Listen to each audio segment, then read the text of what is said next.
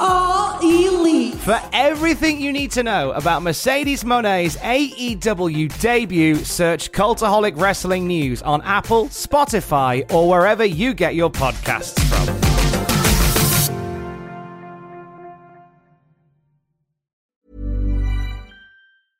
Quality sleep is essential for boosting energy, recovery, and well being. So, take your sleep to the next level with Sleep Number. With a Sleep Number smart bed, you can individualize your comfort level and enjoy a better sleep night after night. JD Power ranks Sleep Number number 1 in customer satisfaction with mattresses purchased in-store. And now the Queen Sleep Number C4 smart bed is only $1,599, a saving of $300 only for a limited time. For JD Power 2023 award information, visit jdpower.com/awards. Only at Sleep Number stores or sleepnumber.com. Say hello to a new era of mental health care. Cerebral is here to help you achieve your mental wellness goals with professional therapy and medication management support. 100% online.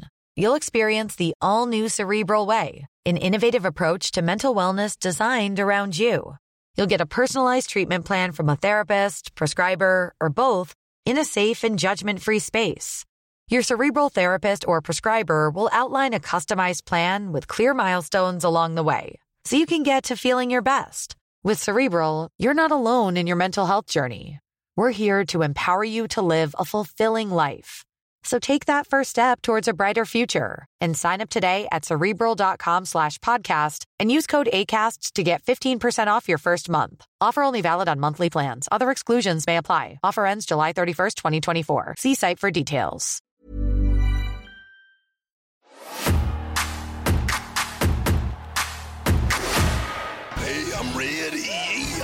Right foot back. Begins with a U and ends with an A. There's a meal dish up there. Monday Night Raw, number one. All right.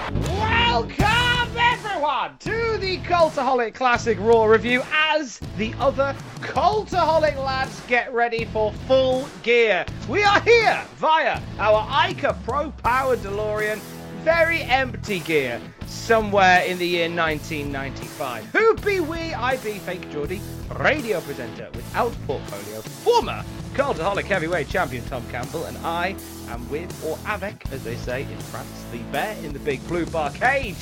Titan Shrugged of Cultaholic, the head pen of Cultaholic, the man whose requirement for a pencil is snubbed because one, it could lead to election fraud, and two, he only needs a pen so he gets it right every time. He is Justin Henry, and he is off of war torn America. And based on the day we're recording here, happy birthday, Cultaholic. Happy birthmas to flipping Cultaholic. That crept up, didn't it? I tell you, there's two things that have crept up during this hellscape of a year. The 100th episode of Monday Night Raw, which is apparently next week, and the anniversary of Cultaholic. Like, how has that happened? Well, it's got to be someday during the year, right? exactly. I just, I, I guess with everything else going on, it was just forgotten about, and it was only when I saw a few people mention it uh, on on Twitter, I was like, oh, oh gosh, it is, isn't it? I feel like I didn't even get it a cake. Well, in the words of Andre the Giant when he interrupted Hulk Hogan during the um, inf- infamous Piper's Pit, three years is a long time. and in the immortal words of Andre the Giant, I will be the WWF World Tag Team Champion, Ted DiBiase. Actually, in the more words of Andre the Giant, anybody want peanut?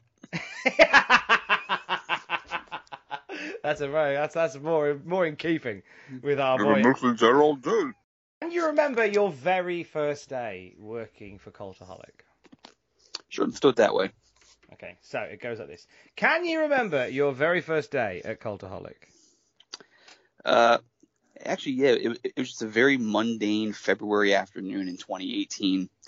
I was still overcoming the hangover, not literal, of the Eagles winning their first ever Super Bowl, so I was on cloud nine anyway. And talking with Mr. Pacitti, he, he was talking about some scripts he needed for our YouTube channel.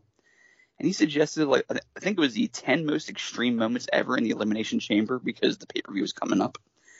I hashed out a script in a matter of a few hours, about three or four, in fact. He was impressed with it, and we went from there. Soon I was handling some of the social media. I was writing more scripts. And eventually, I was proposing a podcast, which of course you now do with me. Wowzers! And then the rest is history. So this podcast is almost as old as Cultaholic itself. Uh, almost. Well, Ah. actually, I mean, our podcast it's about eight months younger, but nonetheless. Well, it was well, Hey. basically Cultaholic was very horny for another baby, and uh, shortly after the Cultaholic Wrestling podcast landed, this one started gestating. It's like, it's like, it's like, you know, it's like you know, this maternity ward gives off quite a mood, honey. oh, oh, hurry, hurry up, get him out. Let's pop another hit. So, uh, so were your first memories of, of of the podcast itself, or was there, was there something else in there? No, this th- th- this show with you is my first memory of Cultaholic because I met up with Adam at a wrestling show and he said we'd we'd love to do something with you. We don't know what. I was like, that'd be lovely. If there's something that's right for me, then that'd be that'd be smashing. And then we moved with this. So I knocked on the back door. Adam opened it, and I was, I was holding you over my shoulders. I'm like, "Look what I found!" look, what I found in the look, what I found in the garden. think it needs feeding. And you're already wearing a suit too. Absolutely, of course I was, of course I was. But you know what? I was really proud of the, and I still am to this day. But when we started out, I very much felt like, like you had the main lads of Cultaholic, you know, in, mm-hmm. in Adam and Jack and Sam and Ross. And I always kind of, I always embrace the fact, I always embrace the fact that we're sort of like the the the, the extended multiverse, and I was always really proud of mm. that. And I am still to this day. I still class myself as even as part of the multiverse. Oh no, no, no! You're part of the main group, and don't kid yourself. Oh, but I like being in the multiverse. I enjoyed the fact that there was, and I enjoyed the fact that when we got the ball rolling with it, it was. I remember I was I was sat roughly where I am now, because I'm in the spare room, which has been converted into Cultaholic Site C. Um, hmm I was sat uh, on the bed in here, not in a rude way, when we had a we had a FaceTime conversation, and it was the first time we'd ever spoke, and it was in something like April May of 2018. Somewhere around there. I know it was definitely. I know very. I know very early on I wanted to do a podcast because I always admired the Bryan and Vinny show how they chronologically critique as you as you and OSW review might say. Mm-hmm. Like, I wanted to do something, you know, along those lines. And at, f- at first, I actually proposed it to Matthew. But the thing is, um, he and I kind of need a border collie to lead us. I think, I think, given our, our lack of like focus and I'm gonna say lack of ambition because because I know he's ambitious, I'm semi-ambitious. Uh, we needed a radio professional to walk us through everything. So I'm glad I found you. Why did, was it was was Tony Blackburn and uh, Wolfman Jack not answering the phone? And uh, it was uh, you could have got Kevin Oh. Kelly. He's a big old radio anorak, as I discovered this week on Desert Island Grabs. Oh, Kevin Kelly would have been great, but I mean, he would have big leagued me. Let's face it. You'd have big leagued each other, but yeah. So it was that was it. Because yeah, so you your math was. I'm I'm glad to have been in second place. I'm glad that Matt didn't work out. Um, I'm chuffed that it did because uh, it would have all been a bit weird if if it had. But that's fine. so, but it's nice because then Matt got to do it anyway. So I kind of feel like I flutter between you both now. So, but that was my first memory, and it was doing that. And you know what? I was working in in radio at that point, and on a Monday night, it's just after seven.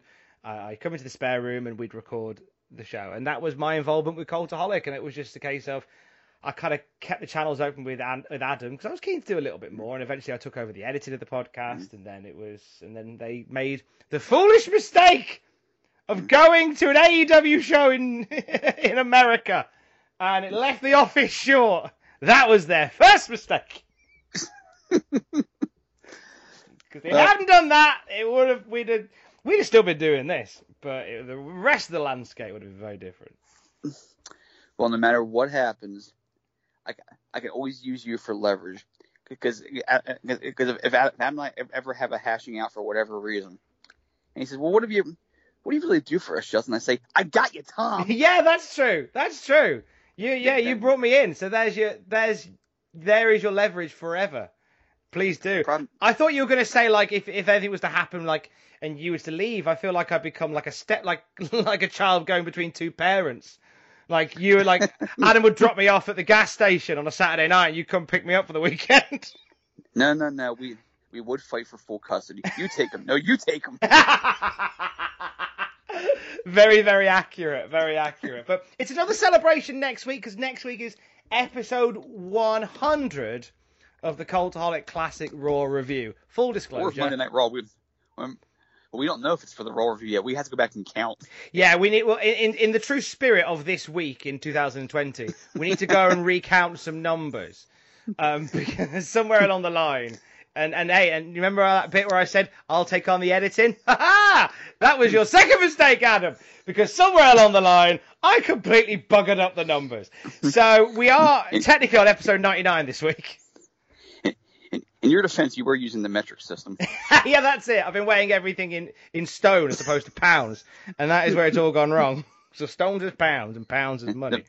The metric system just doesn't work. You other countries. Mm-hmm. On the plus side, like, I think the way I'm gonna how I'm gonna spin it is, this is episode 99, but if we're going via the popular vote, it's still episode 95.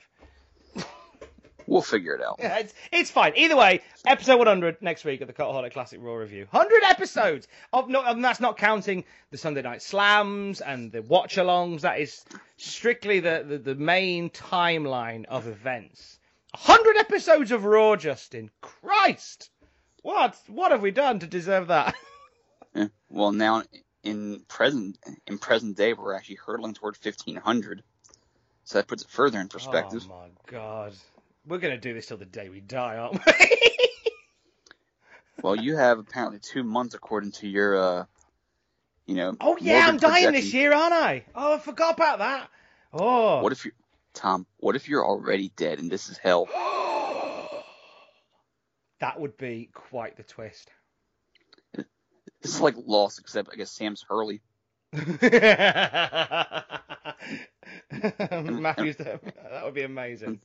Matthews Ben Linus and Ross's Locke. This all makes sense now. This all makes sense. Um, we will celebrate episode 100 one way or another next week, but we have to get through episode 99 first of all, and we are going to get into the rigors of that in just a moment. Justin Henry, where and when are we this week for Monday Well, Night Raw? Well, it is a fresh TV taping, and thank God because this was a lively third of a taping for for sure. It is Monday night, February 20th of 1995. We are live from the Coliseum in Macon, Georgia. it's one of those it's one th- thing that we've discovered over time doing these podcasts how you can really tell the difference between the first hour of a taping and the mm-hmm. warmed up cold cuts of hour three of a taping. Mm-hmm. You really can tell. And yeah like you say this felt lively and energetic and up for it which was good to hear. Absolutely, and and the fact that they actually have a marquee level matchup and a pretty big moment on the show otherwise, it adds to what I thought was a pretty good show overall. Even though it has the usual 1995 doldrums scattered throughout, but I would still call this a pretty solid show, especially compared to what we've been feasting on lately. Uh, just to give you an idea of how the world sits in this particular week, before we go over to Justin, who will take us through this week's episode of the Cultaholic Classic Raw Review. Uh, in the charts this week, I'm going to start adding some pop culture stuff. Uh, Okay. Madonna's Take a Bow, number one in the US. Whilst in the UK, Celine Dion's Think Twice. Some, some powerhouses of the music industry, top of the charts in this particular week. The Brady Bunch movie was at the box office this weekend. Oh God! All I remember about that movie, all I remember about that movie, because I didn't see it till years later, but I thought Christine Taylor was actually a very good Marcia Brady. She was a future Mrs. Ben Stiller.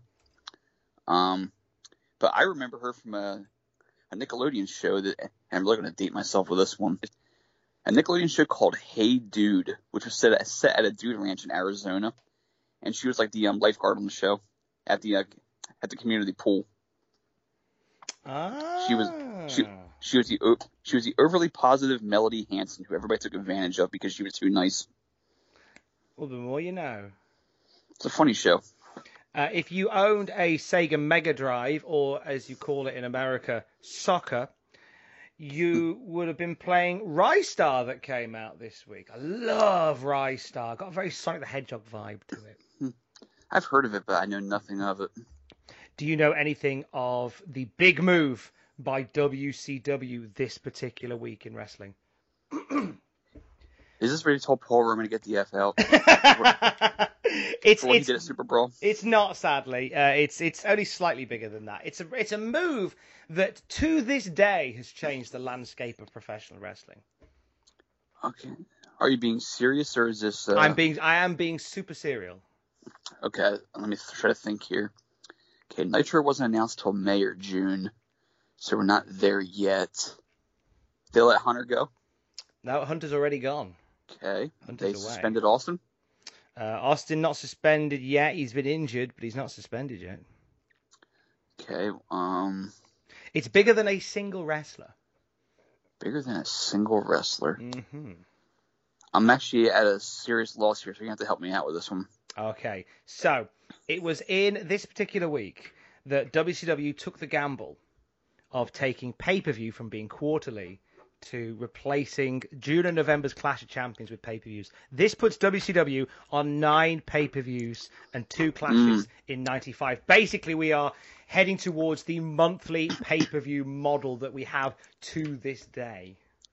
Mm-hmm. Okay, so I see the, the the arms race started at that point. It started at this very point. The this is this is WCW basically putting on these mega shows every single month, and WWF will play catch up to that.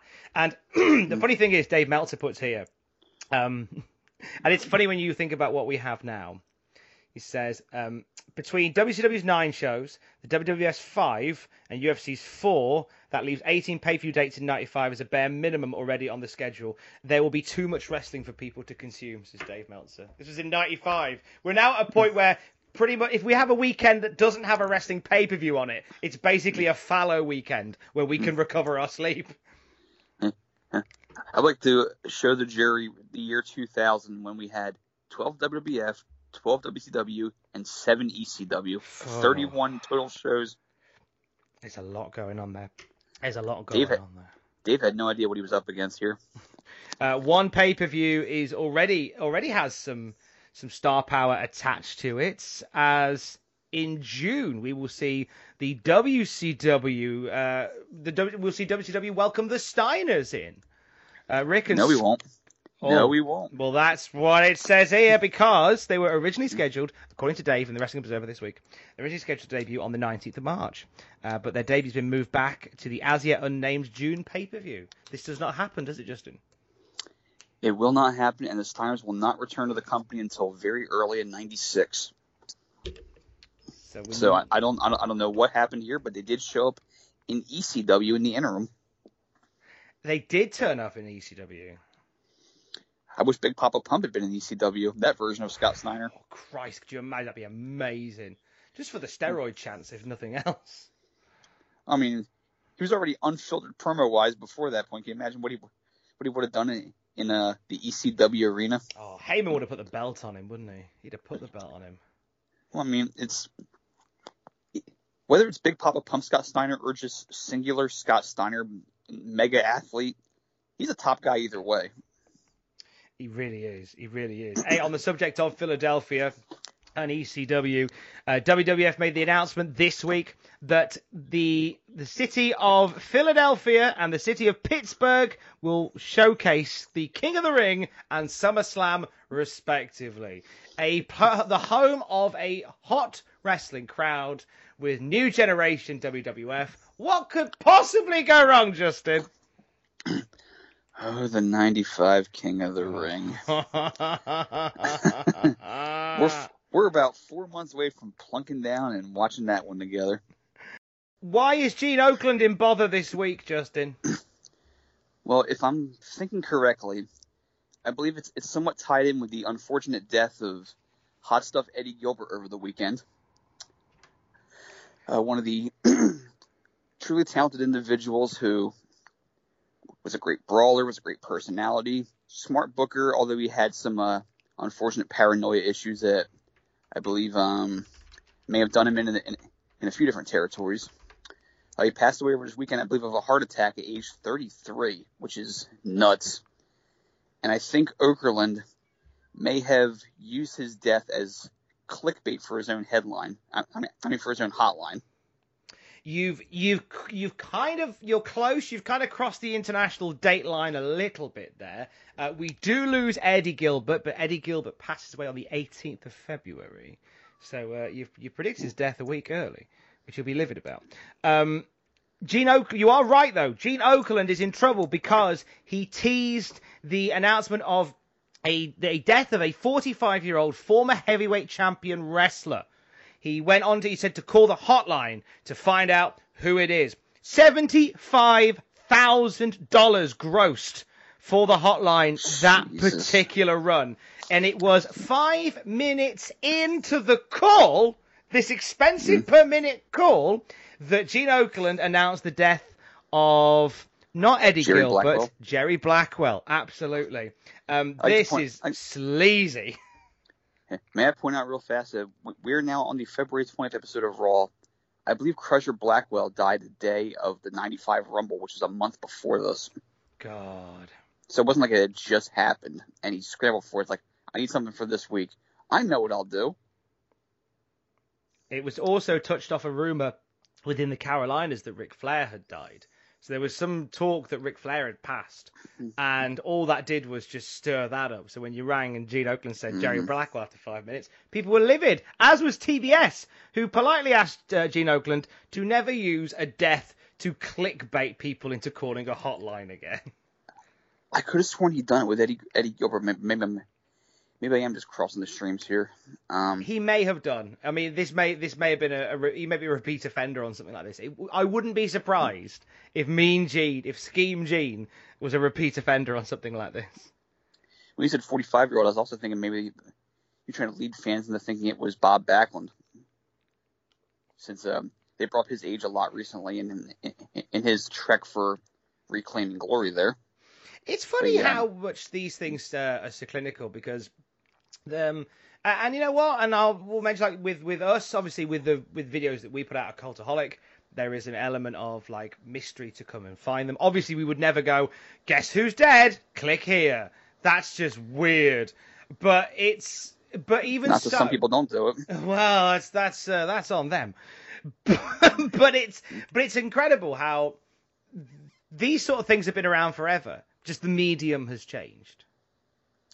Oh yeah, it's uh I remember years ago, and I swear to God, like, like this is not a fever dream. WCW had a pay per view.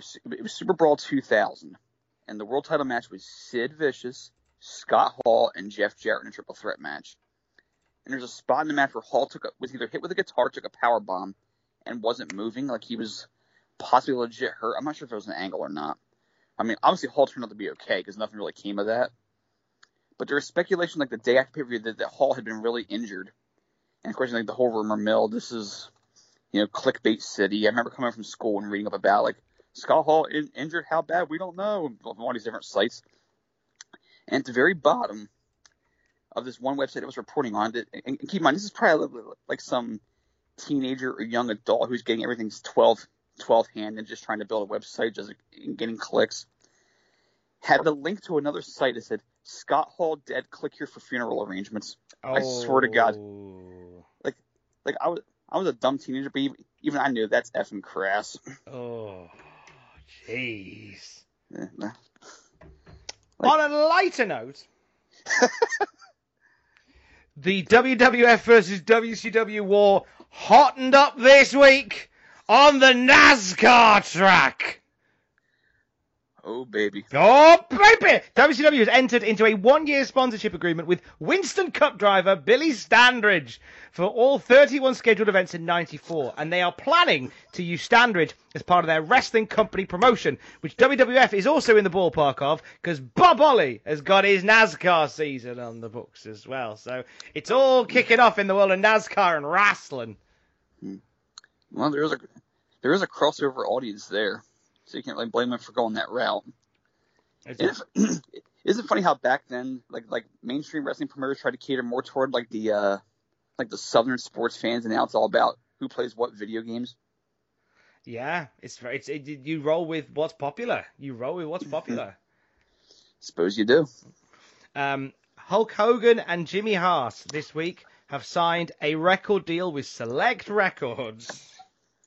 Oh yes. Oh, so we are getting ourselves some cracking Hulk Hogan tunage later this year. That's got to be a cultaholic punishment. Oh, Has to listen to the entire CD with while handcuffed. oh my god, with with only with with only a box of cyanide as for company. Alexa um, poison me. Now, Dave says here, Hogan already has an album out in Germany. That might be the one. Whoo! Um, I Which again proves my theory. Germans love Hulk Hogan. they they really do. they love Das Hulkster in Germany. They truly do. He's a hit over there. Oh, but the album is something special. I'm excited when we get a little bit closer to the time where we can talk about it. I'm very excited. We should do the um, Cultaholic 12 Delta Christmas for that. Oh, that's a nice idea. We'll go door to door and, and, and sing it like jingles. we can't social distancing. We have to sing it from a distance. Well, that's hardly worth it, isn't it? I suppose it would be, wouldn't it? Uh, and one final tidbit: Henry Godwinn is on the injured list. He has a back injury, and he was not wrestling this past weekend. We don't know when he'll be back. He's really been straining himself with his wrestling style. No wonder he got injured. Maybe he shouldn't wrestle in overalls. Maybe he shouldn't wrestle. Be nice. Henry Um, Godwinn wasn't bad. I I am being particularly mean, but yeah, Henry Godwinn's which which actually sucks because he's not long debuted. Uh, whether you love the gimmick or not, he's not long kicked off his run in the WWF. So you, it sucks to be injured so soon. Oh, absolutely. It's uh, I mean, Sami Zayn got hurt in his first match on the main roster from flailing his arms. Oh god, my I ma- such a massive Sami Zayn fan at that point, and I was so excited to see him challenging John Cena, and my heart broke when you watch back the footage and as he does that arm thing and he pops his arm out. It's like, oh mate, but you still put on a great match. You had one bloody arm. God love you. And then he has first match back from the roster following that injury. He had his first match back. I can see where he had his first match back from where I am sat right now, which is pretty exciting, which is the what the formerly known as the Metro Radio Arena in Newcastle, and uh, it was there he had a match against I want to say Finn Balor, and uh, it was so great to see Sami Zayn back. Oh my god, I was so happy to be there. Well, it's not a career-ending injury, but it still is weird that he flailed his arms and busted his shoulder somehow. Isn't it funny how sometimes it's the it's the silly injuries like that that just knacker you? I lost my voice for a week once, right? Not because I was event hosting, not because I was I was singing and being a loud abrasive asshole, because that's normal. But I was I woke up in I woke up in the morning and I cleared my throat in the bathroom, and my voice immediately uh, immediately went, and I had to mm. cancel two radio shifts and I had to book a day off work. Mm. I was like, what? I cleared my throat. What? This is unfair. At that point, you just tiptoe through everything. That's it. I just lay very still for three days. Uh, okay, don't exhale, whatever you do. it's like um, I once slipped a disc, or at least it felt like I did. I went to look out the window one morning, and I, I almost stepped on like the this piece of a chair, like the it sort of like juts out. Like oh, so I stepped away from it. I just took a simple like awkward step, and all of a sudden like my neck went backwards. Like ah Jesus, what did I, what did I, I don't even know what I did. Like I, I had like laid down in, in, in like an awkward like I was I was posed like an LJN rubber action figure where I couldn't move my arms or legs for a moment without oh my pain. god. I, I don't even know what I did, and I just for, for like an hour I was I was just trying to like like massage myself and just try to like stretch, and finally I I got to a spot where I was just like, okay, I feel better. What the hell did I do to myself? God. The- How did I do that? Just those in- those injuries are the worst. They're the worst. It was, it was strange. Either either I severely pulled a muscle without knowing what muscle it was, or it was something discular. But regardless, shall we Yeah, crack on with this Raw, Tommy? We certainly shall, my friend. Let's take it over to Justin Henry to talk us through this week's episode, the 99th episode of Monday Night think. Raw. We think. and fun fact for, before we move onward, uh, we're here at the Macon, Georgia Coliseum, where in 15 months this building will have a much more famous wrestling moment. This rather innocuous building that's holding 2,800 fans here for a simple Raw taping. This is the building on May 27th, 1996, when the former Razor Ramon came down through the audience, hopped the guardrail, and started calling out WCW on Nitro. Wow. In this building. This building right here, yes. That's cool. Oh, and fun fact from this, from this taping, well, actually several fun facts. We have some interesting dark matches on this show. I'm not sure if you uh, perused these at any point.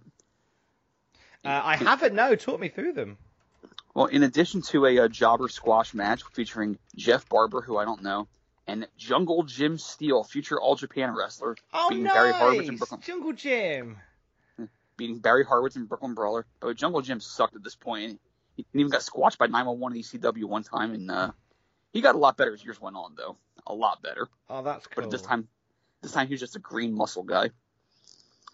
But the next match on the show featured our old pal Reno Riggins losing to a man by the name of Mike Unabomb.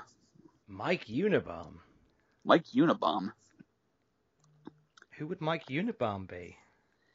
Well, I'm glad you asked that, Tommy, because he'd be repackaged later in the year and is in fact presently the mayor of Knox County, Tennessee. Oh, it's Big Glenn. It's Kane. That's gotta be Kane. That's gotta be Kane.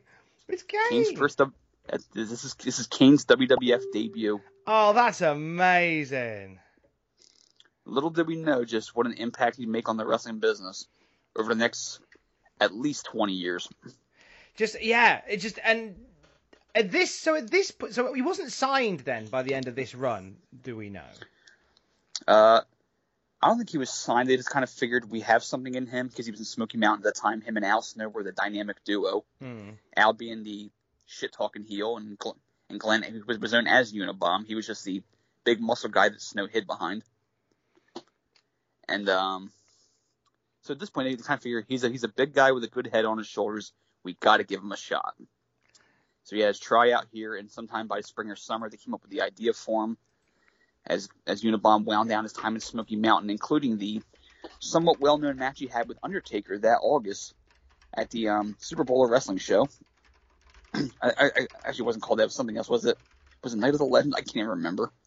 All these shows like are, are sort of run together in my head. But yes, uh, the first Taker Kane match took place that summer in front of several thousand fans in Knoxville, and by summertime he will be Dr. Isaac Yankem DDS, He will be the dentist of Jerry Lawler's.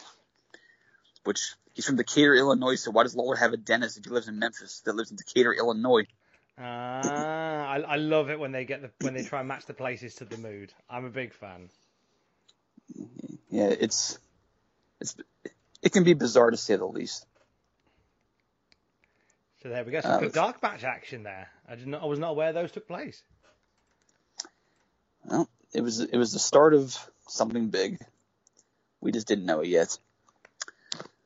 So we so we start off the show with Vince uh, immediately trying to tie into the location. We start off cold here. We're in Macon, Georgia, so Vince says, "The home of rock and roll's Otis Redding. Otis, my man." and then he mentions that it's also the home of Little Richard and the Allman Brothers.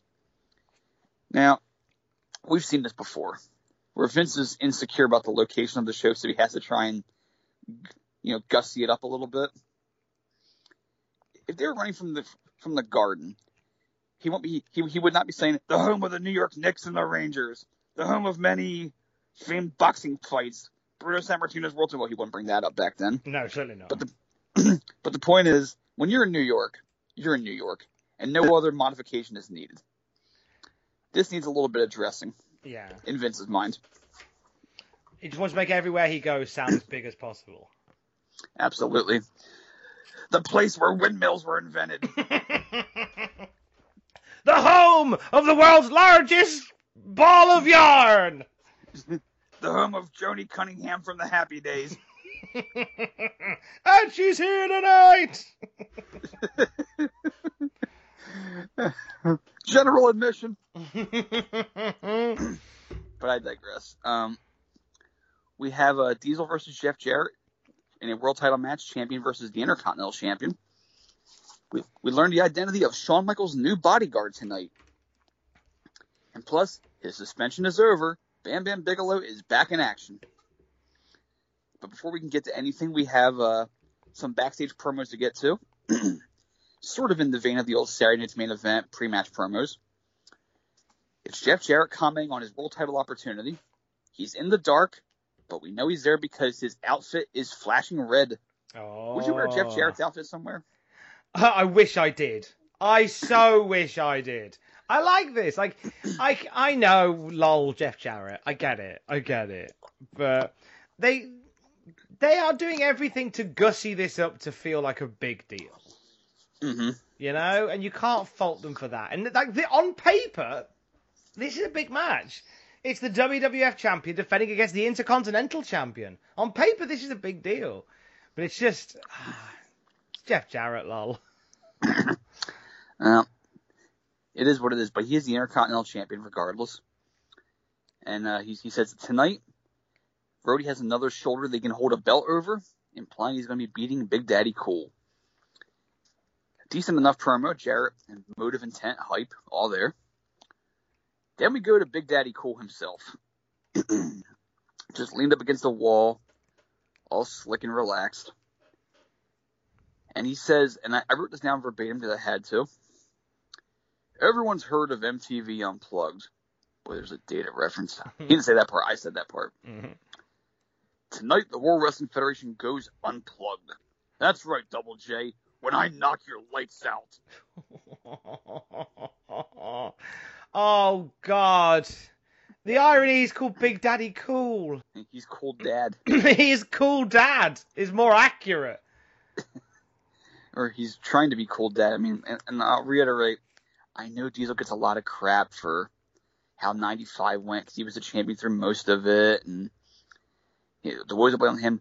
Listen, look at what he was given to do. It's not his fault. Mm. It is not his fault at all. It was not his fault that there was a mix up in the writers' room and they said, Right, we've written all these scripts for the cool dad character. And they went, No, no, no, Big Daddy Cool. Oh. Oh, I, I thought you wanted a cool dad. No, we don't want a cool dad. Oh God. Oh, these are awful. Well, we've we've we've, got, we've run out of time, so Kev, get on with it. How about you just give Nash bullet points to let him piece it together? Why not? Why not? We know in later years he'll be great at that. And he's a smart guy. Let's let him do his own thing. So we got our first match of the evening. It is Bam Bam Bigelow versus my friend and yours, the Italian stallion himself, Gary Sable. Saber, Saber, Saber. Yeah, all times they chanted his name during Marc Mero's matches. John, the Italian stallion is Marc Mero's valet. yes, please. I would like Italian Stallion as Rena Mero. Thank you. Keep it, keep it tasteful. So Bam Bam's mad because I guess Gary Sable demanded 30% of his uh, fine for, for shoving LT. oh, Gary, you massive crook. So we have a split screen of, of the match and of the various rigmarole from Bigelow's attorneys and representatives and LT's attorney representatives, just a whole, whole, whole bunch of legalese. We've got him Anthony G.M. Papa, who I believe is LT's lawyer. Looks just like Roger Ebert. This is gripping. I'm watching Bigelow squash Gary Sable on one side of the screen, while I'm watching people with the collective charisma level of a vacuum cleaner talk about the theoretical WrestleMania main event. It just, for me, it undermines Lawrence Taylor when you've got these guys in suits going, Lawrence will not fight Bam Bam Bigelow. I was like, that's not what we want. Listen, LT won't wrestle unless he goes over. Do you understand? Like, LT should be right out uh, on the front line saying, that "I want to kick his ass." Like that's how you Exactly. He should be up front with this and going, yeah, I'm having you. It just seems like. I just I find it I, it doesn't warm me to LT to know that he's happily let his boys go out there and go we will not have a fight with Bam Bam Bigelow we don't want to fight him it doesn't do anything for me for Lawrence Taylor See, this is why Paul Heyman is the best legal representative of any kind of professional wrestling. Because at least Paul would make it exciting. I mean, Ben Stein in Ferris Bueller's Day Off, by comparison, is like Eddie Kingston compared to these guys. Exactly. I'm, I'm, hey, John, I want Eddie Kingston in Ferris Bueller's Day Off as Ben Stein's character. John, you're working this week, mate. Bueller, where are you at, partner? That'd be awesome. Actually, Eddie Kingston as anything is good. I don't, I don't know if you saw Dynamite Wednesday night, but the Kingston Moxley promo battle was amazing. Has I haven't seen. seen, at time of recording, I haven't seen that particular battle of words, but a lot of great promo work, promo work on this show, but this won a very tough competition. how brilliant is it, mate, that we live in the timeline where Eddie Kingston is about to headline a major American pay per view? That couldn't happen to a more deserving guy. Oh, that I know, kind of, right? It's so good. So might sound condescending coming from a guy who's never taken a bump in his life like myself, but as a fan of Eddie's, happy to see him doing great. Same. Abs- absolutely the same. I'm just delighted for him. So, speaking of, well, here's the opposite of delightful. Uh, this match, um, Sable's not wearing a singlet with, which I assume he bought with the Hardy's trans money. he looks lovely. Now, this is Bam Bam Bigelow versus Gary Sable. Bigelow's getting ready to, and we already know the, you know, these storyline asides aside. Bigelow is going to kick the living crap, or I'm sorry, he, he's going to face LT at WrestleMania. That's going to be your main event. So in theory, he should be beating Sable merciless here to build him up as the ruthless killer that he's supposed to be. Because otherwise, why are you putting him in the main event? Other than the fact that, he, he's facing a legendary football star. That's that's a very valid point. Like it should just be Bigelow back from from suspension, just obliterating Saber without So why is G- question. So why is Gary Sable getting a single leg takedown and holding him in place with an arm drag? Because this company still don't get how to do enhancement matches in the mid '90s. Like there is still that thing of the enhancement guys get far more, or the matches themselves are just paced really badly, and it just feels like they get more. And really, it's just a slow meandering match. Mm-hmm.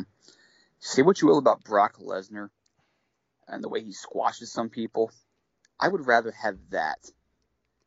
Because when Brock kills somebody dead, there's no ambiguity there. He just kills the guy dead. Yeah. And that's why people, that's why he's so fearsome.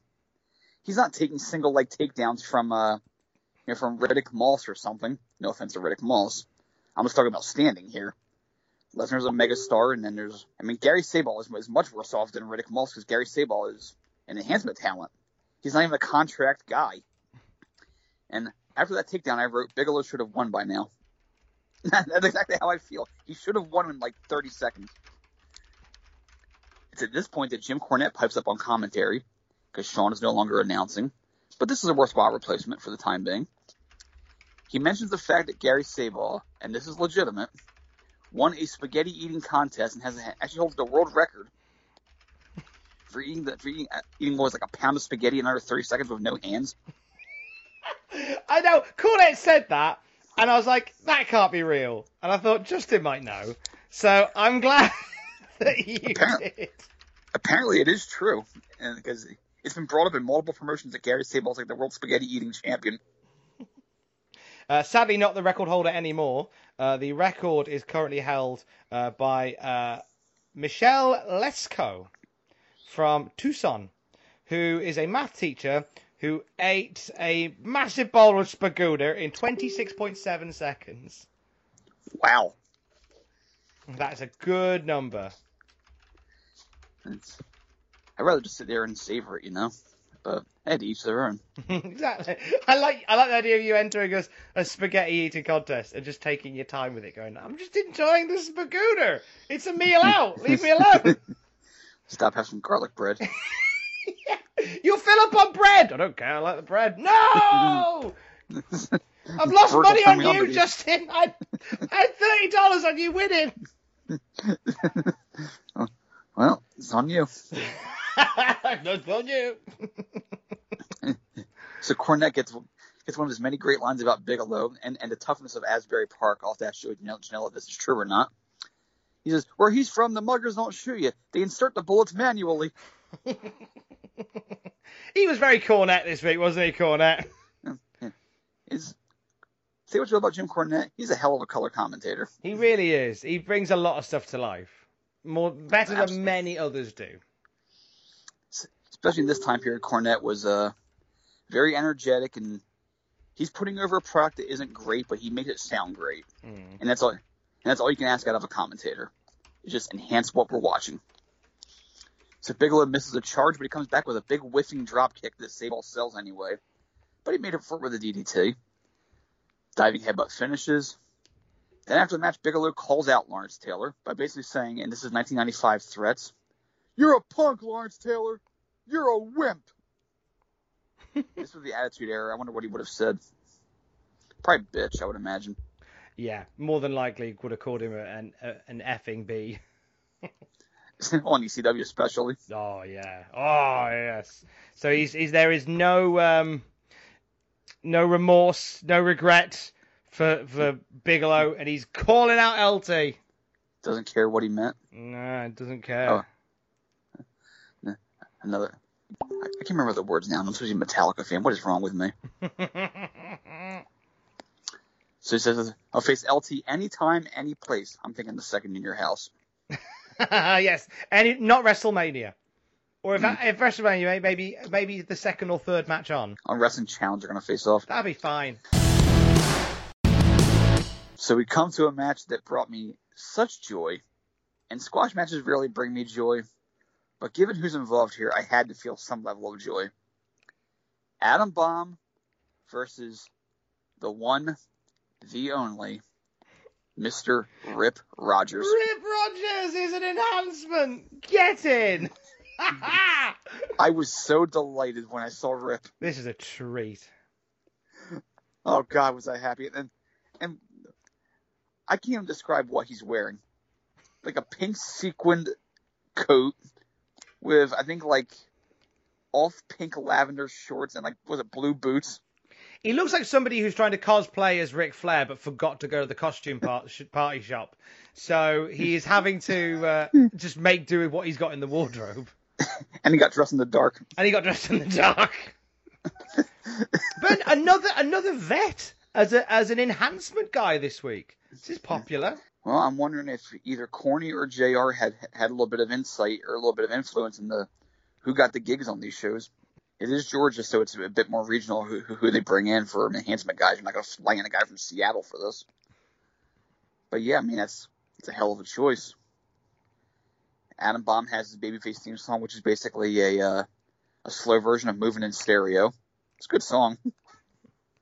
Good song that. Cornette calls Rogers the number one citizen of Seymour, Indiana, which made, which made me laugh for some goddamn reason. Vince, Vincent said John Cougar Mellencamp. Says about Cornette, he can get Vince the banner with him, and usually Vince just plays his own game and just he he won't bite the bait.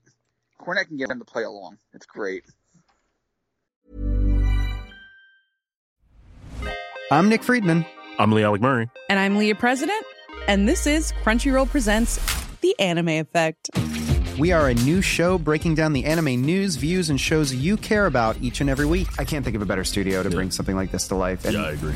We're covering all the classics. if I don't know a lot about Godzilla, which I do, but I'm trying to pretend that I don't right now. Hold it in, hold And our current faves. Luffy must have his due. Tune in every week for the latest anime updates and possibly a few debates. Oof. I remember, what was that? Say what you're gonna say, and I'll circle back. you can listen to Crunchyroll Presents The Anime Effect every Friday wherever you get your podcasts. And watch full video episodes on Crunchyroll or the Crunchyroll YouTube channel.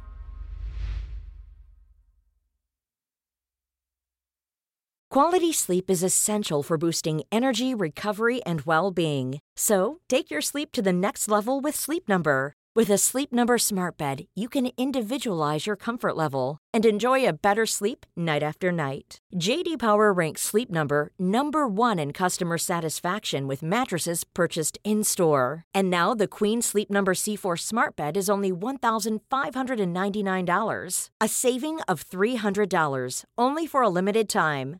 For JD Power 2023 award information, visit jdpower.com/awards. Only at Sleep Number stores or sleepnumber.com. Hey everyone, I've been on the go recently Phoenix, Kansas City, Chicago. If you're like me and have a home but aren't always at home, you have an Airbnb. Hosting your home or a spare room is a very practical side hustle. If you live in a big game town, you can Airbnb your place for fans to stay in. Your home might be worth more than you think.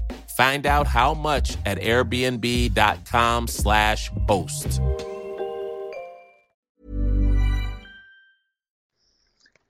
What's not great is the crappy smoke for Adam Bomb as part of his intro. Oh, no. I like the idea of calling the Adam Bomb fans the Bomb Squad. But aren't they the ones who stopped the bomb? Oh, yeah. Or did I just blow your mind? Oh, no, they are, aren't they? Oh. That's why his push ended. The fans put a stop to it. Here cut the comes the bomb squad. They've cut the red wire and he's stopped. now I will continue, and I'm sure you'll talk us through the match here, and you'll describe some of the stuff that Adam Bomb does. I continue to bang the drum that Adam Bomb would have been a better choice as a top guy than Lex Luger. Wow, that's. A I don't know what- hundred percent. I feel like after all we've said on this show, we should apologize to Lex Luger. No. We've finally gone too far. No. Adam Bomb, right? Gr- like big lad. So for Vince, that's a big dirty tick, right? Sure. Um, decent shouty, decent enough shouty promo skills. Tick. Uh, eh, debatable. Unique look and aura. No one else Good. looks like Adam Bomb. Will agree. There you go. Hell of a move set. Will agree. Yeah. Ta-da! In conclusion, Adam Bomb greater than Lex Luger. I don't know. Luger could have. Like I've seen Luger have great matches with the right opponent. I can't remember. I can't remember one Adam Bomb match. I don't think he got chance to flex properly. He's in a lot of these jobby matches and he doesn't really get a chance to flex. Uh, it's true, but I mean, it's it's so subjective though.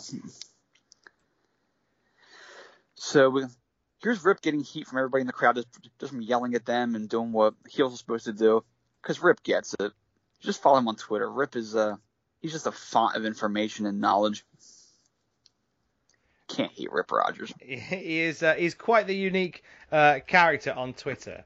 In fact, let's let's pull up Hustler two seven five four and see. Two hours ago, looks are deceiving. Some guys look stiff as hell and are barely touching you. Some guys look phony as hell and are killing you. Until you get in there with you, you will never know. Just don't judge a book by its cover.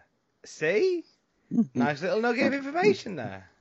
Rip Rogers is the trainer of champions. Been involved with the business for God knows how long. He's probably well over 40 years, if not longer. He's just he gives he gives you all this free information that it's just fascinating to read through it. It's just his the perspective of someone who's been everywhere and done everything and worked with everybody. Trainer of champions, just done it all. And and and this match is perfect because here's Adam Bomb with his scary, powerful offense, and he's kicking Rogers' ass, and Rogers is selling his ass off.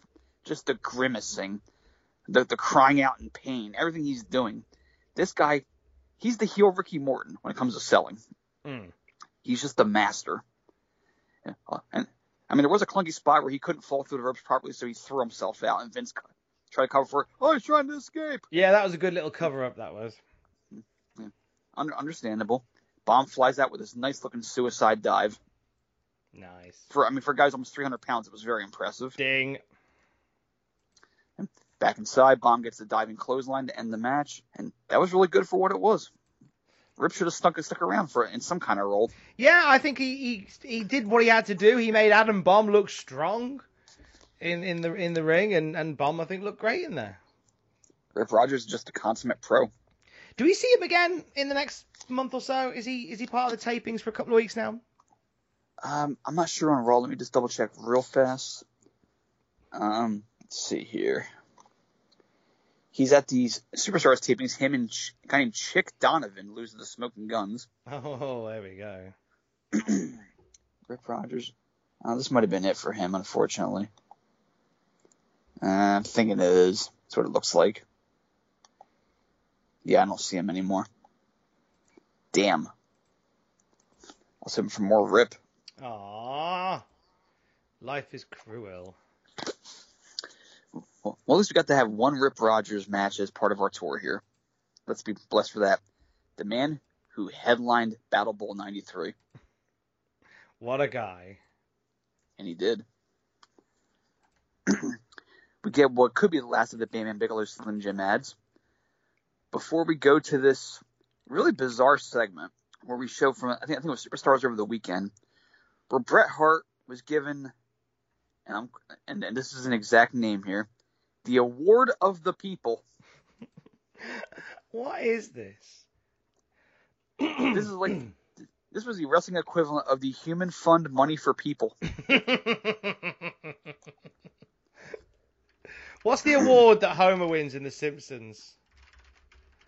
Um, this is here we go. In the episode, Homer receives an award. It's this is Bret Hart winning the first annual Montgomery Burns Award for outstanding achievement in the field of excellence. Outstanding achievement in the field. Of... But, but meanwhile, he got passed over for like for the worker of the month, and the and the friggin' inanimate carbon rod got it. Damn that inanimate carbon rod. So apparently, over a hundred thousand fans voted on this. hundred thousand. And um, Bret's giving the speech. There's a fan in the ring who looks starstruck next to the Hitman. He says he wants to be a three-time WWF champion, and this is actually going somewhere. This little bit.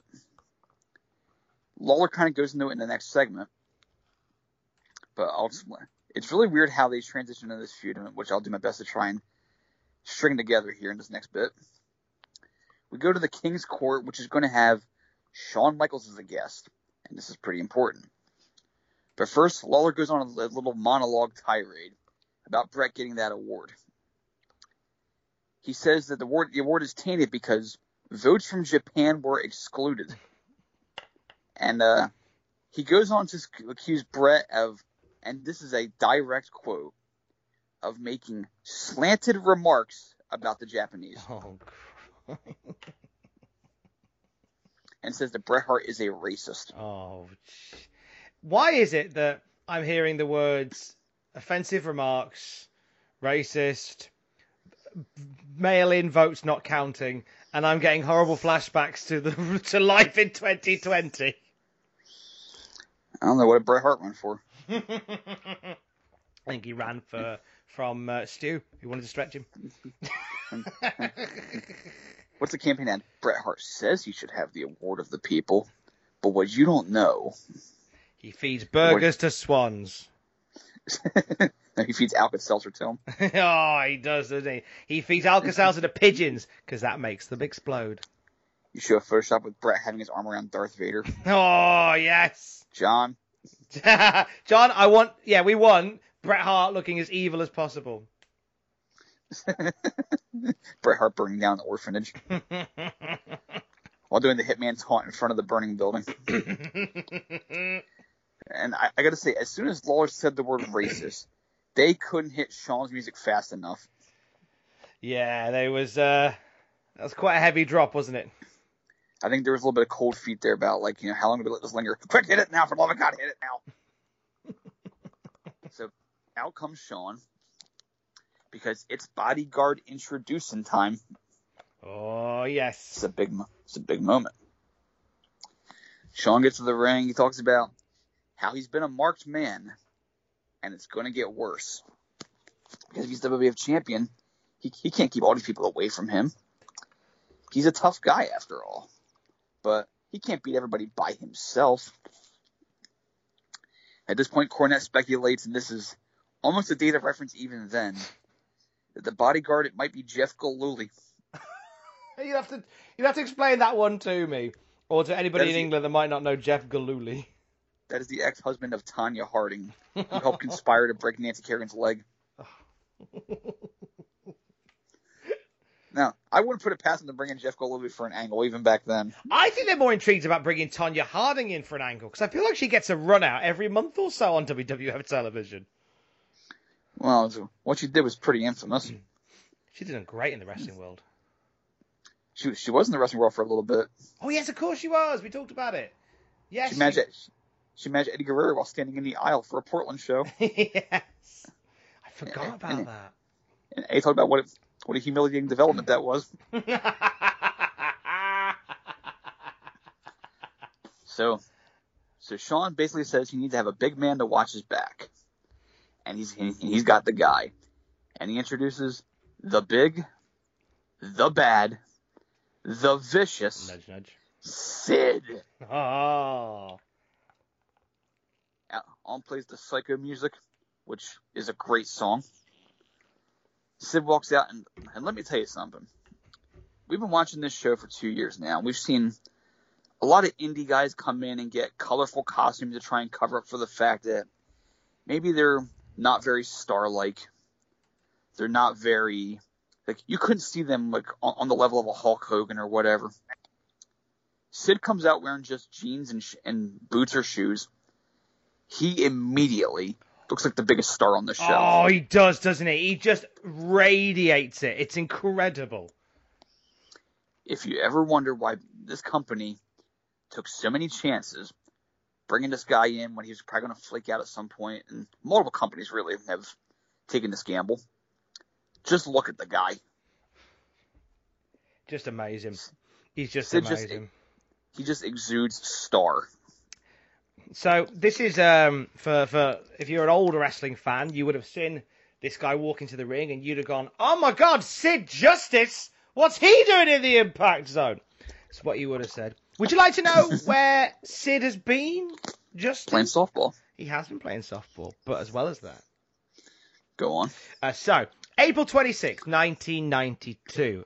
Sid Eudy says, see you later, mate, bye to the WWF. Because he wasn't happy with what he was doing with the Ultimate Warrior. Probably losing. that- that's part of it. Sid, That's re- part of the story. that's a that's a teeny teeny part of the adventure. Um, Sid returned to WCW in May the following year. He was a mystery competitor of Colonel Robert Parker's. He beat Van Hammer in a in a stretcher match. Destroyed him. Just clattered the boy. Ended up teaming with Big Van Vader in a in a notable, memorable summer, which saw their boat blow up that they bought on finance. That was a shame for everyone involved. And then our story jumps to October 27th, a hotel hmm. in beautiful Blackburn, Lancashire, in the United Kingdom, the home of Blackburn Rovers FC, and a road out of Lancashire, the home of the Hot Pot. So, if you are not familiar with the story, here's what went down. During the WCW tour of the United Kingdom at the end of 93, uh, Sid Vicious was involved in a hotel room scuffle with Arn Anderson. This resulted in both wrestlers stabbing each other with scissors. Both were rushed to the hospital as Anderson suffered scissor stab wounds to the chest and the stomach. Uh, Vicious stabbed Anderson 20 times, and he was stabbed himself four. So he should have let Anderson have a couple of goals, to be fair. Sid was released from WCW shortly after this. No way! It had been planned to have Sid challenge Vader for the WCW World Heavyweight Championship, but that was all thrown in the bin. Following his departure from WCW, Sid Eudy returned to what was now known as the USWA. He took on a feud with with Jerry the King Lawler and has bounced around there for a year or so now, and here we are, finding ourselves back in a position where the WWF want to work with him. Yeah, it's been only 16 months since uh, that harrowing incident. Just But Just this is how variant count I've heard from starved this company are right now of real top talent stars. Is that they're willing to overlook, you know, this man stabbing another human to bring him in and be a part of the product. it's I, I really um when you put it that way, it sounds really bad. It does, doesn't it? But having said that, you're right. He looks amazing. His theme music is banging, and he just uh, instantly looks like a star. Looks like he just everybody else just falls beneath him just as soon as he walks out. He looks like a guy who wouldn't need scissors. No. inflict pain, pain and punishment upon you. No, Not in the slightest. So Shawn stands on Lawler's throne to do the mega click high five, which I thought was pretty funny. That was cute. So Sid, so Sid's gonna cut a promo, and I, and I'm already excited because when Sid cuts a promo, it can run the gamut. It could, because he does the whispery, threatening thing, and then and then he'll start yelling like this all of a sudden. Sid promos can can go in any direction. You don't know, I don't know, and best of all, he doesn't know either. they are a roller coaster. oh, Sid Vicious promos. So he says that Shawn can trust him. He has no feelings and no remorse for any living soul. That he'll be at Shawn's side when times are good and when times are bad. He lets out a primal grunt. He says, they will rule the world. This was actually a really good promo from Sid. It was a very good way to reintroduce Sid to the audience. I thought. Hmm. Because this is the kind of guy who could stand up to Kevin Nash. Because if Shawn can't do it himself, this guy can finish the job. He might be more frightening than Diesel. I liked it a lot. I think it's a good. I think okay. Let's let's move away from the whole scissor stabbing thing. This is a good shout for WWF at this point to bring him in. Somebody who is as physically imposing as Diesel, and down the line, for for better or for worse, you've got that big beefy boy match that you might want to pull the trigger on. And Shawn has, and now Shawn becomes a more palatable threat for Diesel at WrestleMania with Sid in the corner. True story they were looking there was there was a talk at this point to counter having Sid in Shawn's corner. According to the Wrestling Observer, there were rumors abound that Diesel was going to bring Roddy Piper in to be in his corner. That might not have been a bad shout, actually, to have someone there to uh, antagonize Shawn. Although, but but at the same time, Diesel doesn't really need help, does he?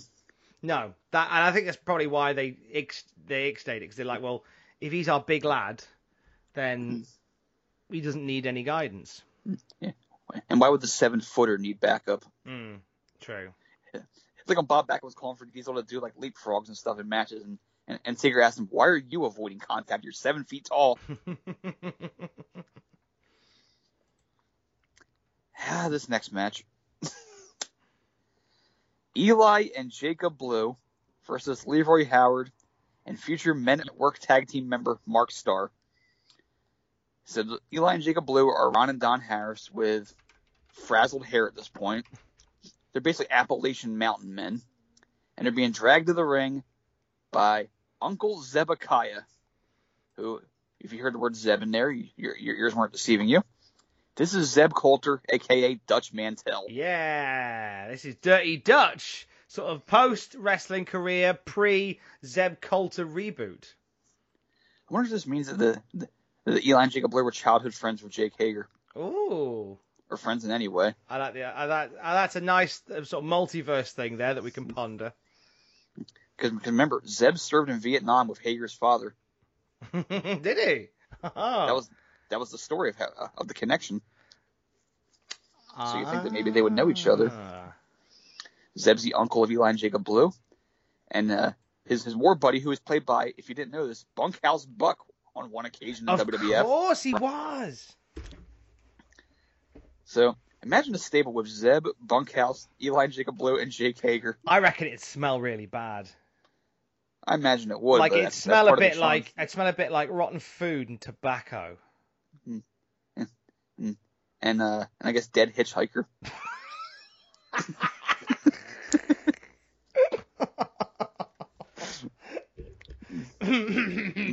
Imagine, imagine waking up in a field and seeing those five faces looking down at you. I just, I just wish for a very quick death. I think, I think I just, I think I just described Mance Warner's dream team. he, oh, bloody Mance Warner would tame them lads.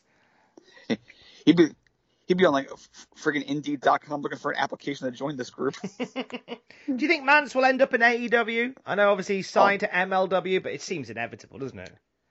I would love to see Manser there. The dude is just, he's just an endless stream of, of personality. Just so fun to listen to talk. And, and, and a hell of a brawler to boot. He was bags of fun on Desert Island Graps a couple of weeks ago. He was so much fun to have on the show. I, I, I can see why. He just when when he starts talking, he just he charms you. Yeah. The first time I saw him in CZW, I didn't even know who he was at the time. I knew a, like I heard the name, I didn't know a lot about him. This is like two years ago. So he starts cutting a promo about how this match could be under Mansoor rules. He's going like like like MLJ ring announcer, what I want you to do right now, I want you to like he just he, he reminded me of like an old territorial, either face or heel. Just the way he just came off he just started talking and just like confidence in his voice, no stumbling over his words. I'm, like, this guy is. I think I'm interested in what this guy brings to the table. Like I didn't, I didn't even know much about him. You're like, I'd like to subscribe just, to your newsletter. Absolutely. And I'm glad to see that he's in the position now where he could be jumping to a national promotion. Mm-hmm. Go Manser. So, so I digress here. We have Eli and Jacob Blue, who Zeb dragged them to the ring by their hair because apparently they're not they're none too bright and ne'er do wells, and he's got to kind of like guide them through everything. They've been sheltered in the Appalachians their entire life and aren't used to these big city uh, gimmickry and stuff. So they attack the jobbers before the bell, and we cut the Todd Pettengill. And at this point, I wrote, "Okay, fine." it's like for for this match, um, sure. Yeah, you do you. Let's, let's just go look at Todd for a bit. I'm, just glad it wasn't during Bomb versus Rip Rogers. I, would have been fuming. So we learned that LT's going to be on Raw next week. And while they're talking, we have generic squashing in the background while as Eli and Jacob Blue devour these two gentlemen. Can't tell them apart. Cornette describes their long history of barbarism, and Vince cuts them off disgustedly. Because even Jimmy's you know, pushing up against that line where it's like, oh, all right, come on, we have sponsors here. Get some long double teaming here. This match is like four minutes long and it shouldn't have been. So the finish of this match is just a simple front spine buster from one and the other hitting a leg drop on Mark Starr. They're crap, aren't they? They're crap. They just they're, they're they're so ropey when they're in there. It's just they're just you big know, beefy lads. It's it's weird because I've actually seen them in enjoyable circumstances. They had a they actually had a brief run in ECW in '94 with feud with Public Enemy, and it was just like these arena encompassing brawls you weren't used to at the time. They were actually a lot of fun to watch. So there was potential here, but they're just I don't know, they're not really getting the most out of it. Mm. To hmm. me, anyway. Yeah, it feels. um Yeah, I mean, I, I don't, I don't hate the Appalachian Mountain Men shtick. Like when they won the match and they were like looking in the camera, like, "What's that about?" I thought that was quite fun. Oh yes, there's the post match. Yes. So after the match, after they've devoured these two these two men, Eli and Jacob start looking at the, at, at the camera lens, and, and they're kind of moving like, "Hey, what's that there camera thing? Uh, a big uh, box looking thing with uh, uh, the mirror on the end, the glass," uh, and they're like confused by it. It reminded me of an old bit that Bill Murray and Steve Martin did on Saturday Night Live many moons ago, where Steve Martin walked out and looked at the camera all confused and goes, "What the hell is that?" and, and, and Bill Murray walks in like doing almost like a this Carl Spackler character, going, "I don't know what that is. What is that?" Steve, Steve looked more squinty eyed. What the hell is that? Oh, I know what that is, but they won't say. And they walk off and comes back and, what the hell is that? And just it keeps going on and on. But see, that was actually funny when they did it. This is just, uh, we're big dumb mountain man. We don't know what. Hey, what's that thing there? And Zeb's got to pull him away. so already, you know, winning characters. They could be presented as two big scary men, but no, we gotta make them make sure you know that they're dumb. Yes, please, because otherwise, you know, Uncle Zebekiah, there's no purpose for him. He has to guide them and drag them round, a la the head shrinkers. How about you just let Zeb talk and, t- and talk them up because Zeb can talk. He can. I was surprised we didn't see. I I racked my brains. I don't see many Uncle Zebekiah promos at this time. which is BS because Zeb's a, a great talker as we've seen Mm. on many occasions. Like Jack Swagger, I didn't care about Jack Swagger in WWF. Zeb manages him. All right, now I'm interested. Yeah. Alberto Del Rio, and in a loud, clear voice, say, "We the people." Like he made he, he made Swagger interesting. He did. He gave of. he gave him a little bit of meat on the bone. You can't really call it a stupid idea from Bad Creative because it was actually a, a, a decent idea from Bad Creative, but it was um, it was something that, like you say, just gave Jack Swagger a little something to do with with a bit of meaning. This is why you have managers. Hager ain't a great promo. We know this. Yeah, Put Zeb with him. All of a sudden, now he's fascinating. I want to bring the managers back. I really do. I mean, I mean, AEW has Tully, Vickie, Arn. They got some mm. decent choices there. AEW are leading the way with it, and it's great to see. Taz, I can't, fr- can't freaking forget Taz. Uh.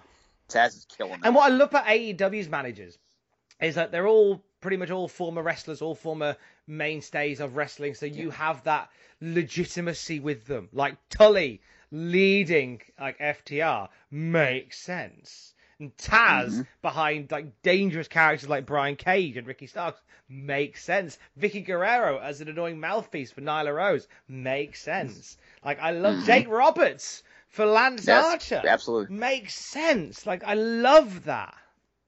Arn is the understated coach for Cody. Yes. And he, he may not he may not really do a whole lot on the mic with that role, but it makes sense that he's out there. Arn with his clipboard. It's his play chart. Like it, I like the I like the clipboard as a little touch to that.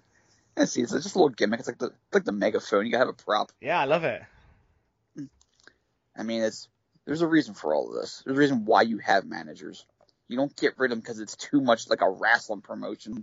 They enhance your product. hmm It's like giving them a weapon. It's like giving them a gimmick.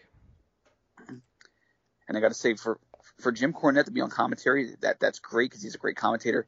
He's why is he managing wrestlers more and cutting promos for them? hmm Cornette can sell you on anything, mostly, then especially. So speaking of wrestlers who need image enhancement, we have Diesel hanging out at NBA All Star Weekend. Here he is with Salt and Pepper. Hey, there he is with Conan O'Brien. Jenna Von Oy from Blossom and Tatyana Ali. There's David Justice, former baseball star. Hey, Cal Ripken Jr. Danny Manning from the, from the LA Clippers. Here's David Robinson, the Admiral. Here, he's with all of these people. Looking famous so uncomfortable. Smiling awkwardly, like it doesn't look comfy in this environment, Diesel. If you had the camera up his ass like he did at that point, you'd be uncomfortable too. Mm, that's true. Here's Diesel in the vicinity of Will Smith. They're 20 feet apart, but look, we have both in camera range. That's true, actually. It was- all I got from this, other than the obvious what they were going for here, is the fact that Diesel was hanging out with Jenna Von Oy. So I'm thinking, oh, cool, Nash and six. Nah. I I was so I was so proud to have made that connection. So we get some preemptive pyro before the main event to let us know that a big match is coming up. And hey, look, Tom, they- they got your suggestion. They're putting the main event match on last. Yeah, they're doing it. I was genuinely ready to watch Diesel and, and Jarrett first. But look at this. They're actually putting a main event in the main event position. But on the other hand, they deprive Rip, they deprive Rip Rogers of being in the main event, so you got to be somewhat angry. I mean, any other week. Oh yeah, I get that. I think we could have had maybe Rip in the last. Maybe, maybe Rip and Bomb could have gone on after this, but nothing else. It was either Rip and Bomb or this. So it's fine. It's fine. And they give it a big fight. They Rip and Bomb. There's a this story. It was either Rip and Bomb or this. I didn't even cross my mind. That's that encapsulate this company that year. It's either Rip and Bomb or this. This is where we're at. Welcome to the new generation. But as I said earlier on with this main event, right? God, they try. They try so hard to make this a, feel like a big deal. Fireworks as the announcement's happening. The the hologram of the championship in the middle of the ring. Like they just do so much around it to make it feel like a big match, but I just don't mm. feel like it's a big match. There was a lot of gaga, a lot of pageantry, but I mean, the, the, the point is to put Diesel over strong over a capable opponent, Mm. which I think, in my, in my eyes, it achieved that. Yeah, now, it grant did. you that. Now, grant you, I didn't feel at any point. I mean, I know Diesel was going to win win the match, obviously, because this happened 26 years ago. I, I wouldn't have felt even then that Jarrett had a chance of winning. No. But they did their best here. It's Diesel versus Jeff Jarrett for the WWF Championship. Cornette says that Jarrett has the best figure four since Buddy Rogers. Take that, you know who. So Diesel starts out with an offensive flurry, which this is smart because how many times have you seen the babyface start off getting their ass kicked and having to fight from underneath? Not here because Diesel's seven feet tall. He should be kicking ass immediately. So so far the crowd's with him. This has to be stated. They actually had a crowd here that was that was all in on Big Daddy Cool. So you, you good there? I'm good, sir. I'm good. I'm sorry. Sound sound like you're mumbling to yourself. No, no, no, no. I'm fine. I, I had I had my water bottle near my face, so it might have sounded like I was mumbling. Oh, see, I can't see you, so I don't know. You, oh, all right, John Cena. well, wouldn't that be you then? Oh yeah, damn it. Oh. So, uh, Diesel's beating Jarrett's ass so bad that Jarrett's back straps are coming loose. Good. Rip them off. They're awful. They're awful. You, you know those straps look like it looks like a squid is choking him. like he's constantly being choked out by a squid. when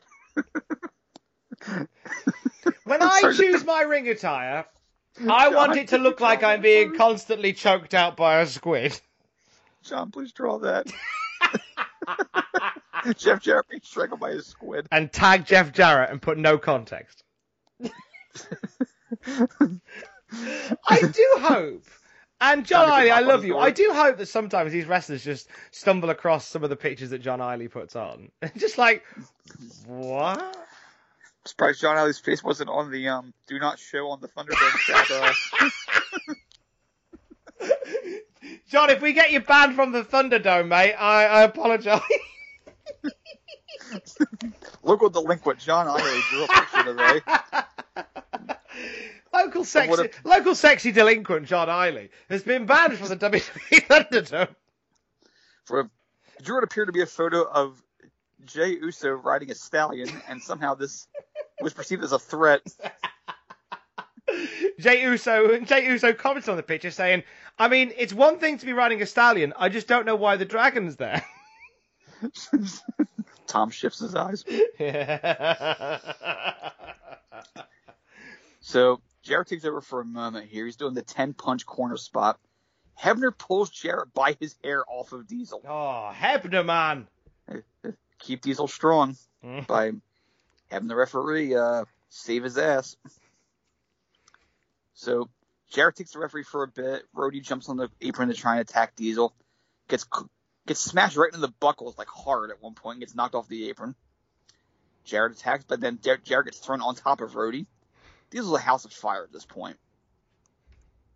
He's So far, so good. hmm And then we get what is actually a very funny spot. Roadie gets up to the apron while Jarrett's still on the floor licking his wounds.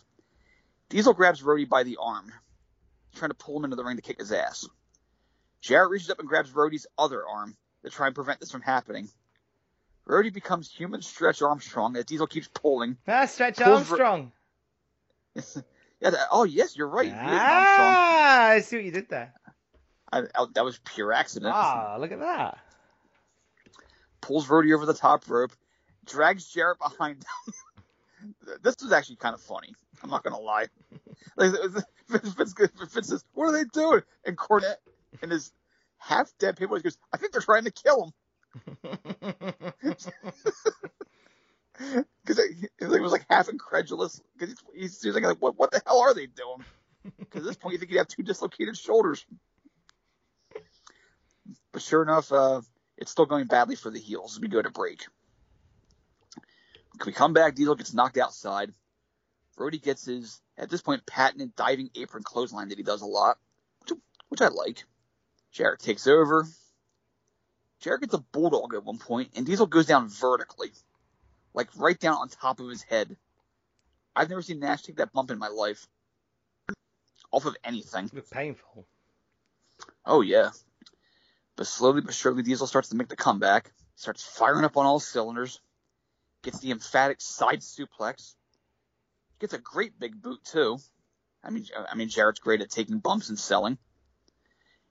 Eh, this is weird because Diesel starts doing the um, fist pumping like he's revving up. He's working the crowd. This is like this is like his version of hulking up. He's gnashing up. He's dieseling up. yes, he's starting up the truck. he's starting up the truck. Start me up. Dun dun dun. dun, dun, dun, dun, dun, dun. Well, at least Vince knows that song. So, and, and I should point out that all that energy that Diesel had beforehand from the crowd, where he was just House of Fire, babyface, kicking ass, taking names, they were behind him. Now that he's doing this sort of forcible alternative to hulking up, more of a mixed reaction. Still a lot of cheers in there, but I notice a few oohs in the distance. There's still, yeah, still a little bit of uh, animosity towards him. I think part of it is just because it doesn't feel natural. Hmm. And so I think some fans have caught on to that. But sure enough, the jackknife finishes. Clean win for Diesel. Roadie jumps in afterwards. He eats the big boot. He gets the jackknife as well. The heels are just have, have been totally thoroughly beaten. And now comes Shawn and Sid to stand in the aisleway and observe what Diesel has done. So now, if the show had ended right there, that'd have been a good ending, right? That'd have been fine. Nice little tease for WrestleMania. Mm-hmm. Perfect. Absolutely. Here's the problem. There's still about four minutes left of the show. Is this just bad timing on their part? I think it is. Mm. I, think the Blue Squash was supposed to go about five minutes longer. You're not laughing. Why not? You cut out. Sorry, I didn't hear the gag. Oh, I was gonna say, like I said, I thought the Blues match was supposed to go about five minutes longer. Oh Christ, no! That's mean. Don't make them go any longer. Jesus. That was one of the Boy. longest match of the night. That was. Felt like it. Should have been. I mean, it had Mark Starr in it. But boy, how arrogant am I? Why aren't you laughing? oh Mark. like, actually got the silence it deserved. So we come, we go to ringside after, after a break. Cornette and Vince are talking about LT for a bit, talking of next week's appearance by number 56 of the New, of the New York Football Giants. Then Shawn and Sid are back at ringside now. They're just standing there. Cornette is talking about how Sid is frightening, talking about how I wouldn't, I wouldn't want to mess with this guy. I don't even want him near me. I guess doing as much as they can to try and play into the whole he almost killed a guy a year ago without actually overtly mentioning it. Because why would you discuss that? Yeah, why drop that even in? Hey, we, we hired a guy who almost committed murder. But, uh, but anyway, Shawn and Sid wander down the ringside. Cornette is still selling Sid's, you know, scariness. Cornette takes the microphone as he's interviewing Shawn. By the way, it is so funny to see Cornette and Shawn as like kayfabe friends on screen, Mm. knowing that, knowing what future shoot interviews we're going to hold. Christ, that's true. I never even thought of that actually. And Cornette had a lot of venom for Shawn, although I think he subsided a bit in recent years. Because I mean, time does heal some things. Yeah. Uh, uh, uh, I'm sure he's still not enamored with him. Don't get me wrong, but he gives Shawn credit where it's due a lot of times. So he's, he's asking, he's, he's telling Shawn to keep Sid away from him because Shawn says, "Yeah, he's nuts, but that's why he's here." Shawn's still talking for him while Sid stares menacingly into the lens. This was filler. They were just This pad- was- it just felt like they were padding. Yeah, this was. Oh my God, we have four minutes left. What do we do? That's precisely what this was. But they got through So we- it. So, so yes, you get that. LT is going to be here next week. Plus, Luger versus Tatanka next week. Match gets a little bit of hype. We show some recent, it was action from recent videos. Action from recent videos. I think Strongbow was involved in one of them. Yes, because Strongbow gets um he gets tomahawk chopped by Tatanka, and Luger is outraged with this. I'm supposed to boo Tatanka for hating Strongbow.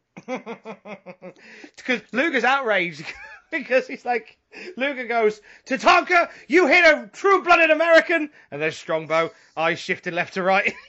I don't know whether I don't know whether to correct you or not. You hit this proud Italian, I mean Native American.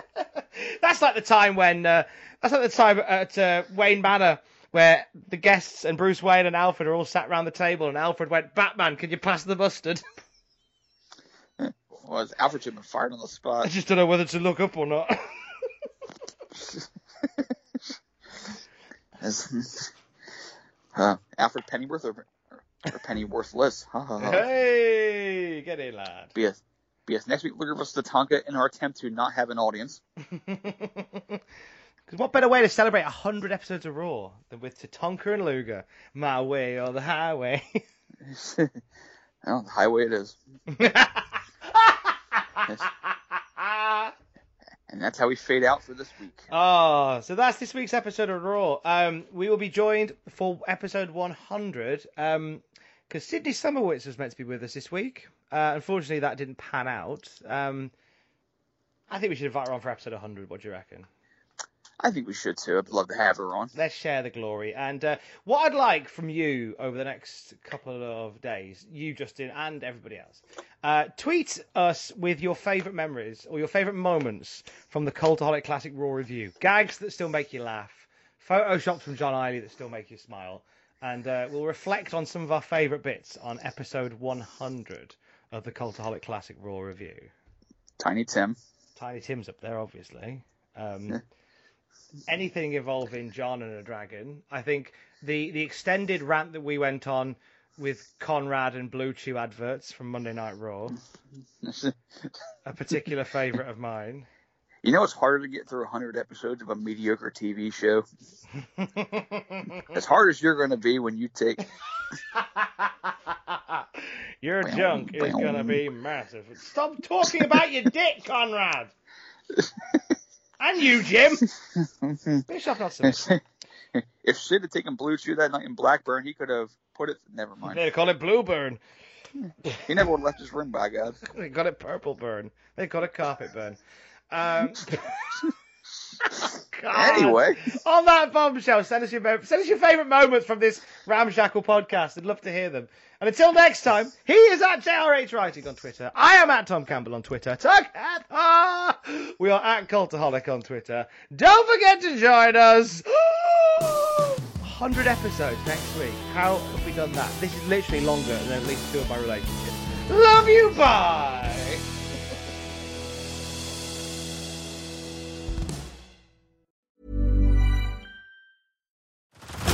Head over to Hulu this March, where our new shows and movies will keep you streaming all month long. Catch the award winning movie Poor Things, starring Emma Stone, Mark Ruffalo, and Willem Dafoe. Check out the new documentary, Freaknik The Wildest Party Never Told, about the iconic Atlanta Street Party. And don't miss FX's Shogun, a reimagining of the epic tale, starring Anna Sawai. So, what are you waiting for? Go stream something new on Hulu. Subtle results, still you, but with fewer lines. Botox Cosmetic, out of botulinum toxin A, is a prescription medicine used to temporarily make moderate to severe frown lines, crow's feet, and forehead lines look better in adults. Effects of Botox Cosmetic may spread hours to weeks after injection, causing serious symptoms. Alert your doctor right away as difficulty swallowing, speaking, breathing, eye problems, or muscle weakness may be a sign of a life threatening condition. Patients with these conditions before injection are at highest risk. Don't receive Botox Cosmetic if you have a skin infection. Side effects may include allergic reactions, injection site pain, headache, eyebrow and eyelid drooping, and eyelid swelling. Allergic reactions can include rash, welts, asthma symptoms, and dizziness. Tell your doctor about medical history, muscle or nerve conditions including ALS or Lou Gehrig's disease, myasthenia gravis, or Lambert Eaton syndrome and medications, including botulinum toxins, as these may increase the risk of serious side effects. For full safety information, visit BotoxCosmetic.com or call 877 351 0300. See for yourself at BotoxCosmetic.com. For all the wrestling headlines in just 10 minutes, search Cultaholic Wrestling News on Apple, Spotify, or wherever you get your podcasts from.